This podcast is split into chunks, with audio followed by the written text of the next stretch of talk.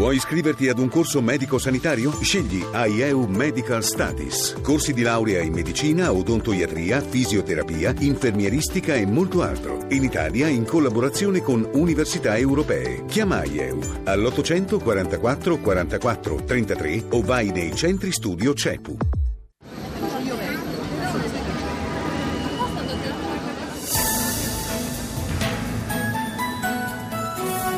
Voci del mattino, la rassegna stampa.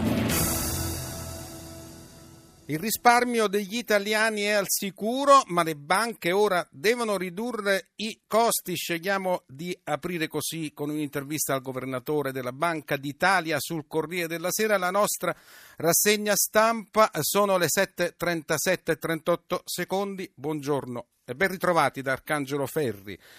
Non è come il 2011, il mio primo anno da governatore della Banca d'Italia. Allora dovremmo Gesti- dovemmo gestire una vera crisi finanziaria dovuta al rischio di una rottura dell'euro. Oggi bisogna risolvere i problemi di alcune banche e garantire che il risparmio degli italiani stia al sicuro. E lo faremo. Perché, chiede Antonio Polito assieme a Mario Senzini sul Corriere, dopo gli stress test continua la pressione dei mercati sulle banche? Visco dice c'è incertezza sull'economia che risente dei rischi a livello internazionale, anche geopolitici. In Europa si avvertono le difficoltà di crescita, questo si riflette nella percezione di una minor profittabilità delle banche. Veniamo alla domanda chiave. I risparmiatori italiani possono stare tranquilli. Chi ha messo i soldi in banca, dice Visco in un modo o nell'altro, non deve pensare che siano a rischio anche gli obbligazionisti? Domanda, risposta, anche loro. Ma c'è una differenza fondamentale tra le quattro banche poste in risoluzione a novembre scorso e il Monte dei Paschi. Nel primo caso le obbligazioni hanno dovuto far fronte alle perdite accumulate dalle banche. Nel caso di MPS il piano non prevede un ricorso a tale obbligazioni e comunque non si tratta di coprire perdite ma di effettuare un aumento di capitale. E allora, secondo Visco, i risparmiatori italiani possono stare tranquilli. No al referendum, in primo piano sempre sul Corriere della Sera, il documento di 10 Dem, mossa di alcuni dissidenti ulivisti. Guerini, non siamo una caserma, Guerini è il vice segretario del PD, ma tra loro c'è chi aveva votato la legge. Lo strappo arriva, ci racconta Monica Guerzoni, con un lungo documento che reca in calce dieci firme, dieci parlamentari della minoranza del PD che voteranno no alla riforma costituzionale alla quale Renzi ha legato il suo destino eh, politico. La mossa dei dissidenti spiana la strada ad altre dissociazioni da sinistra e innesca la reazione del Nazareno. Non condivido la scelta, anche se la rispetto, commenta Lorenzo Guerini. Tra l'altro osservo che alcuni di loro avevano votato il testo in aula. L'iniziativa della fronda olivista in giorni in cui la minoranza alza sempre più il tiro contro Renzi punta a dare voce a tanti militanti che non condividono il merito e il metodo della riforma Boschi. Come reagisce Renzi? Ce lo racconta Maria Teresa Meli. Renzi non teme la slavina, nessuno sarà cacciato, ma la partita la guido io. Nel quartier generale renziano il manifesto dei dieci parlamentari della minoranza del PD del no al referendum non giunge come un fulmine al ciel sereno. Era da un pari giorni che dalle parti di Palazzo Chigi si attendevano una mossa del genere. Inaspettata invece la decisione del duo Fornaro-Gotordi di mettersi dalla Commissione parlamentare di vigilanza RAI per protestare contro le nuove nomine dei direttori dei TG. Ma quest'ultima, secondo gli uomini del Premier, è una polemica che non durerà molto. È assurdo, ha confidato ai suoi il Presidente del Consiglio, che mi venga attribuita la responsabilità di quelle scelte. Certe decisioni le prendono i vertici dell'azienda in perfetta autonomia. L'attenzione del Premier e del suo entourage è però volta soprattutto al referendum c'è chi vuole creare difficoltà a me al governo a prescindere dal merito della riforma. È stato l'amaro commento affidato da Renzi ai collaboratori. Ciò nonostante il Presidente del Consiglio resta fedele alla sua linea, non caccerò nessuno, nessun eh, provvedimento eh, disciplinare. Del resto sarà difficile per quelli che hanno votato sì alla riforma costituzionale in aula rimangiarsi quel eh, voto e comunque ci tiene a sottolineare Renzi ogni volta che può la posizione del PD è una sola e a favore di un chiaro chiaro e netto sì al referendum costituzionale. Una commissione contro il radicalismo. Siamo sulla stampa, un primo piano. Entro fine mese il governo affiderà a un gruppo di esperti il compito di tracciare il profilo dei potenziali seguaci del califfato e le misure da adottare sul piano sociale e culturale. Grazia Longo scrive che per combattere il nemico occorre imparare a conoscerlo, in particolare in materia di jihadismo, una forma di terrorismo fluido, liquido e quindi più difficile da identificare e prevenire. La commissione che risponderà direttamente a Renzi e allo studio del sottosegretario con delega alla sicurezza Marco Minniti, un pool di esperti impegnato a inquadrare i processi di radicalizzazione e a tratteggiare il profiling dei potenziali seguaci della causa del califfo con la presenza di psicologi e psichiatri servirà a delineare quegli elementi del comportamento che possono rivelare disagi a livello psicologico tipici di persone più fragili. Si cercherà cioè di scandagliare il rischio di radicalizzazione nelle periferie, nelle moschee, negli ambienti lavorativi, nelle scuole, occhi puntati anche sul mondo del web. Questa commissione avrà 120 giorni di tempo per riferire al governo le riflessioni eh, maturate. Comunque è una commissione che deve piacere molto a, a, al direttore di Libero Vittorio Feltri che apre a tutta pagina con un titolone La buffonata dell'accoglienza. Scrive nell'editoriale, si accorgono, riferendosi, eh, scrive riferendosi alle ultime espulsioni, si accorgono adesso i signori progressisti e molti signori cattolici lo fanno con notevole ritardo che la teoria dell'accoglienza è sbagliata, anzi dannosa. Il buonismo imperante ha indotto vari nostri governi a spalancare le porte agli stranieri e il risultato è che in Italia sono arrivati tutti, gente disperata, affamata e forse meritevole di essere soccorsa, ma anche fior di delinquenti con l'attitudine a garantirsi la sopravvivenza pascolando sui terreni della criminalità, magari aggregandosi agli eserciti del eh, terrorismo. Questo è Vittorio Feltri, mentre invece il messaggero apre con i rifiuti la telefonata eh, che scotta nei verbali di Mafia Capitale diverse conversazioni tra l'assessore Muraro e Buzzi, era il RAS dell'inchiesta Mafia Capitale. L'anticorruzione apre un'inchiesta sul buco nero da 100 milioni degli appalti AMA. C'è anche una telefonata che scotta nell'intricata vicenda dei rifiuti a Roma, ci informa il quotidiano della Capitale. Nei verbali del processo sono emerse diverse diverse conversazioni tra l'assessore all'ambiente della Giunta Raggi, Paolo Amuraro e Salvatore Buzzi. Intanto l'anticorruzione apre un'inchiesta sul buco nero da 100 milioni degli appalti dell'AMA nel periodo 2013-2016. Olimpiadi sul sipario, il Brasile punta tutto sulla favola dello sport.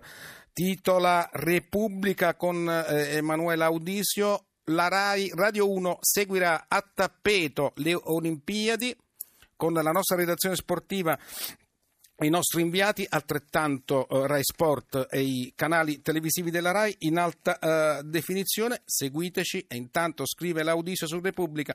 Sarà maraviglia la prima volta nel Sud America l'entrata del Brasile nel club dei cinque cerchi dopo 120 anni. La lunga attesa oggi finisce o País Tropical vincerà perché in Brasile in tv è fotogenico, perché i giochi numero 31 inquadrano solo la facciata, perché l'immaginario conta, le telenovelas lunghe come fiumi ampi, il suolo screpolato del Sertao, il tabacco natural, le ricette all'anatra al Tucupi e via eh, così in tv sarà un Truman Show di gioventù e bellezza, nessuno vedrà i calcinacci negli angoli.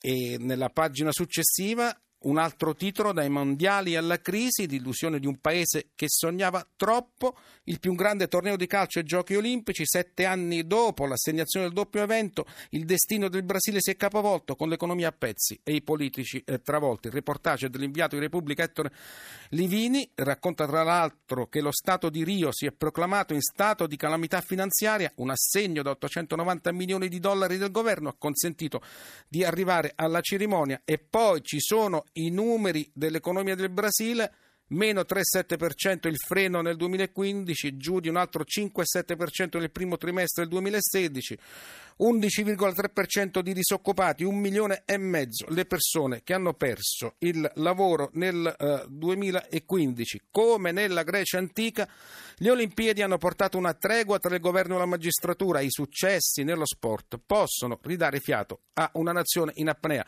e speriamo che sia così. Dal Fatto Quotidiano, il capo degli ambulanti del Cairo tradì Giulio Reggeni. La Reuters, il sindacalista legato al ricercatore, era un informatore degli 007. Che qualcuno abbia potuto tradire Giulio Regeni, scrive Andrea Carlo Magnaghi sul fatto, il ricercatore trovato senza vita al Cairo lo scorso 3 febbraio è uno dei principali sospetti della Procura di Roma, che parallelamente a quella del Cairo indaga sull'omicidio.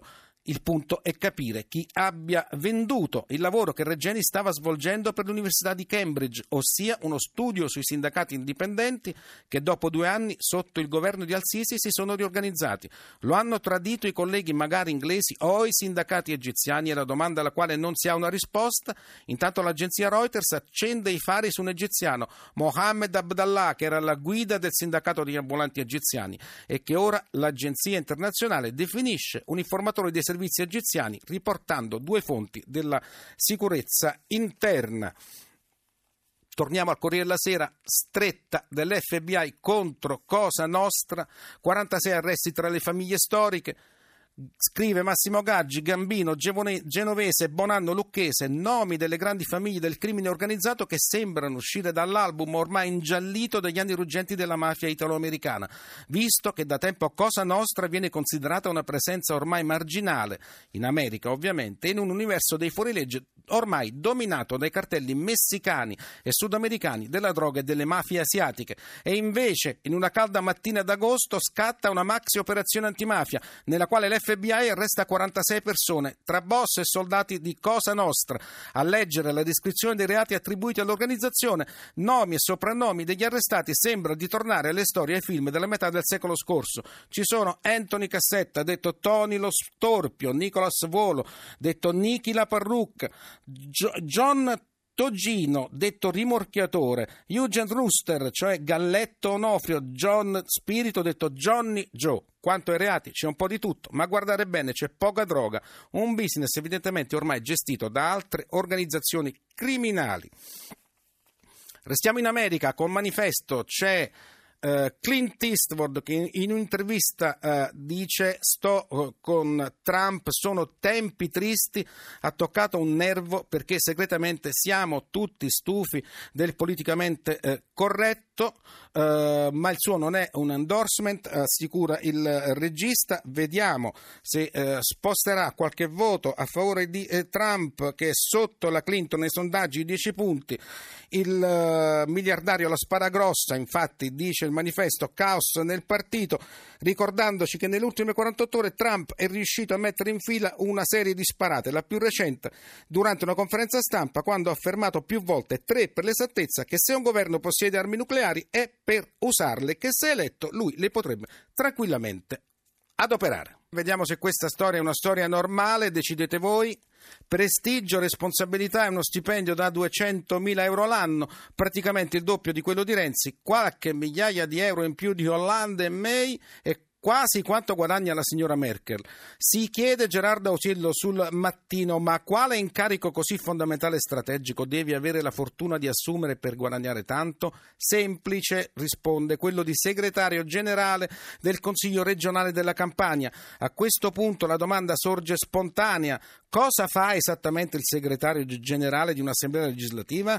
Stando al regolamento, coordina l'attività di assistenza al Presidente, all'ufficio di Presidenza, all'Assemblea, alle commissioni e via eh, dicendo. In una parola, un super burocrate, ovvero un autorevole rappresentante della categoria tanto invisa al governatore De Luca e al suo alter ego Crozza, che in uno dei suoi sketch più celebri, quasi in preda a un rapimento estet- estatico, ringhiando invece contro la palude burocratica Ebbene, la caccia a questo super burocrate sta creando scompiglio nel palazzo del Consiglio regionale della Campania in queste bollenti di, eh, giornate di mezza eh, estate. Si tratta di trovare un esterno eh, perché i sette candidati interni sono stati tutti tutti eh, scartati per uno stipendio da 200.000 euro l'anno. Eh, in questo caso non c'entra niente il governatore De Luca, eh, c'entra la presidenza del Consiglio regionale, appunto la cui presidente è la signora D'Amelio che respinge le critiche. Abbiamo seguito le indicazioni del TAR, abbiamo bisogno di eh, un eh, esperto. Finisce con questa notizia la rassegna uh, stampa di voci uh, del mattino in studio Arcangelo Ferri che sarà sostituito da Carlo Cianetti lunedì prossimo.